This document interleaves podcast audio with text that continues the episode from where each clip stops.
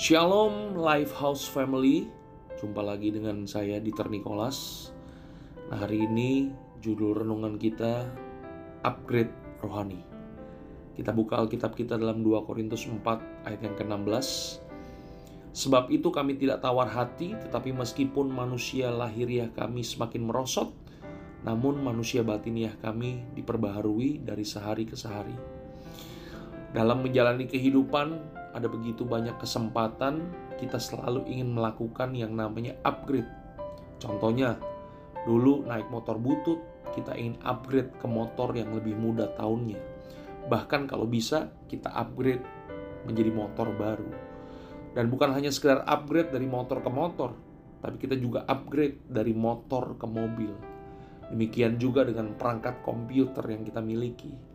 Kita sering melakukan yang namanya upgrade kita ingin menambah ruang penyimpanannya, kita perbaharui prosesornya, bahkan komponen yang bisa menambah performa kita sematkan di dalam komputer kita. Jadi upgrade biasanya memang dilakukan terus-menerus dengan tujuan supaya benda yang kita miliki itu menjadi lebih baik daripada sebelumnya. Nah, Bapak Ibu Saudaraku terkasih dalam Tuhan Life House Family, hal ini sebenarnya berlaku juga dalam kehidupan rohani kita. Masalahnya adalah untuk urusan rohani ini kita justru sering kali mengabaikannya. Kita perbaharui motor kita, kita perbaharui mobil kita, kita perbaharui rumah kita, bahkan handphone kita terus-menerus kita upgrade.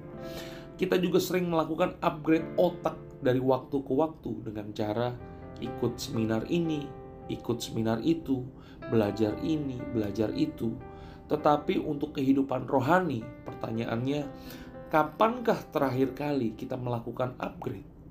Nah, kepada jemaat di Korintus, kemudian Paulus menulis, "Sebab itu kami tidak tawar hati, tetapi meskipun manusia lahiriah kami semakin merosot, namun manusia batiniah kami diperbaharui dari sehari ke sehari." Bapak Ibu bisa lihat di sini kalau Paulus juga melakukan yang namanya upgrade manusia batiniahnya dari hari ke hari. Bagaimana cara kita bisa mengupgrade manusia batiniah kita ini? Caranya adalah dengan memiliki persekutuan pribadi dengan Kristus melalui doa-doa kita, melalui perenungan-perenungan firman Tuhan dan tuntunan Roh Kudus dan kita melakukannya setiap hari kita memperbaharuinya terus-menerus.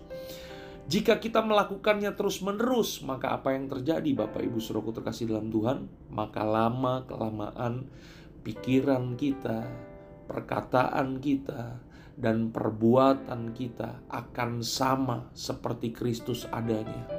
Hidup kita pun akan semakin disempurnakan melalui karya Roh Kudus Ya, dulu kalau kita memiliki perangai yang sulit, kalau dulu hidup kita itu maunya menang sendiri, hidup kita penuh dengan yang namanya hawa nafsu. Kita mungkin tidak bisa mengendalikan diri, mungkin kita sukar mengampuni, mungkin kita jadi orang-orang yang selalu penuh dengan dendam, penuh dengan rancangan-rancangan jahat dan berbagai macam sifat-sifat buruk lainnya. Tetapi ketika kita melakukan upgrade secara rohani, maka apa yang terjadi? Tuhan akan membentuk, Tuhan pasti akan memperbaharui kehidupan kita. Bapak Ibu Saudaraku terkasih dalam Tuhan, sekali lagi jangan hanya sekedar benda-benda kefanaan yang kita punya, yang kita upgrade. Tapi bagaimana dengan manusia batiniah kita? Bagaimana dengan manusia rohani kita, Bapak Ibu Saudaraku terkasih dalam Tuhan? Manusia lama kita akan semakin hilang Bapak Ibu kalau kita melakukan upgrade secara rohani. Manusia Kristus akan semakin nyata dalam kehidupan kita. Oleh sebab itu, pada hari ini jangan lupa Bapak Ibu, kalau untuk urusan-urusan duniawi aja, untuk urusan-urusan bendawi saja kita melakukan upgrade, bagaimana dengan urusan rohani yang seharusnya memiliki dampak kekal dalam kehidupan setiap kita. Saya berharap Bapak Ibu diberkati dengan renungan pada hari ini. Mari kita berdoa.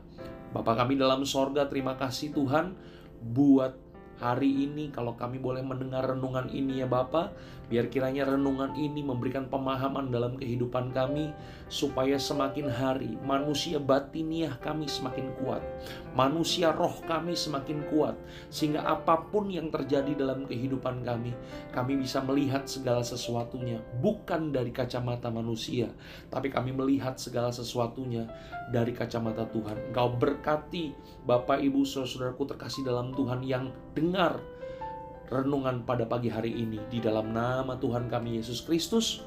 Haleluya. Amin.